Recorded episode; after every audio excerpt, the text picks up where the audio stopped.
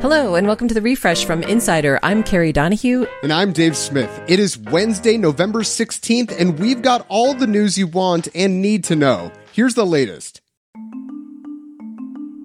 Poland's president says a missile explosion which killed two people in the eastern part of the country was likely a quote unfortunate incident and not an international attack. World leaders already gathered in Bali for the G20 held an emergency meeting to talk about next steps. President Biden added that initial evidence suggests the rocket did not come from Russia.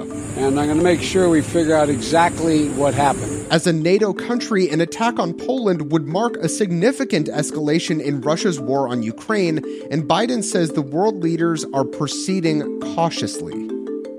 Donald Trump made it official last night. He is running for president again in 2024. This is kind of a weird time for Trump, honestly. He was probably hoping to announce after that red wave expected in the midterms, but most of the candidates he backed did not win, and some are pinning the party's losses on him.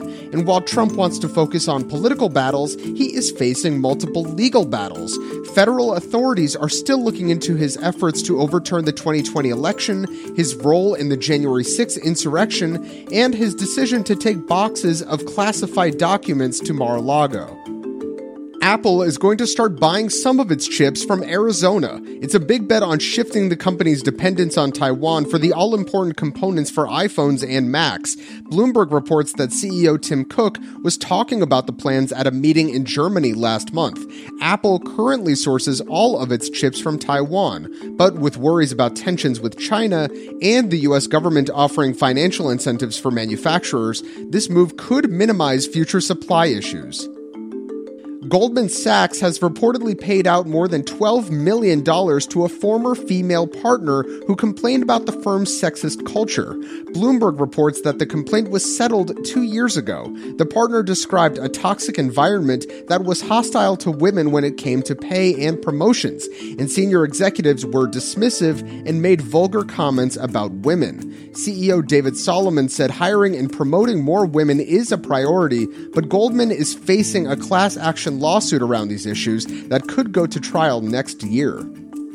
We're learning more about what was going on behind the scenes at FTX before its dramatic collapse, but one thing is that FTX had a psychiatrist named George Lerner on payroll whose services as a coach were available to everyone on staff.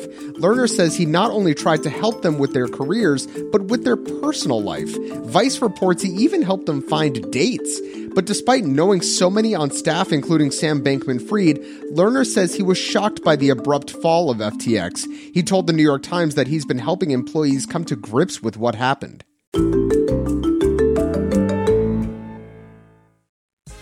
Make sure to follow the refresh from Insider on Apple Podcasts, Spotify, or wherever you listen to podcasts. And please leave us a rating and review. It helps other people discover the show. I'm Kerry Donahue. And I'm Dave Smith. Thanks for listening.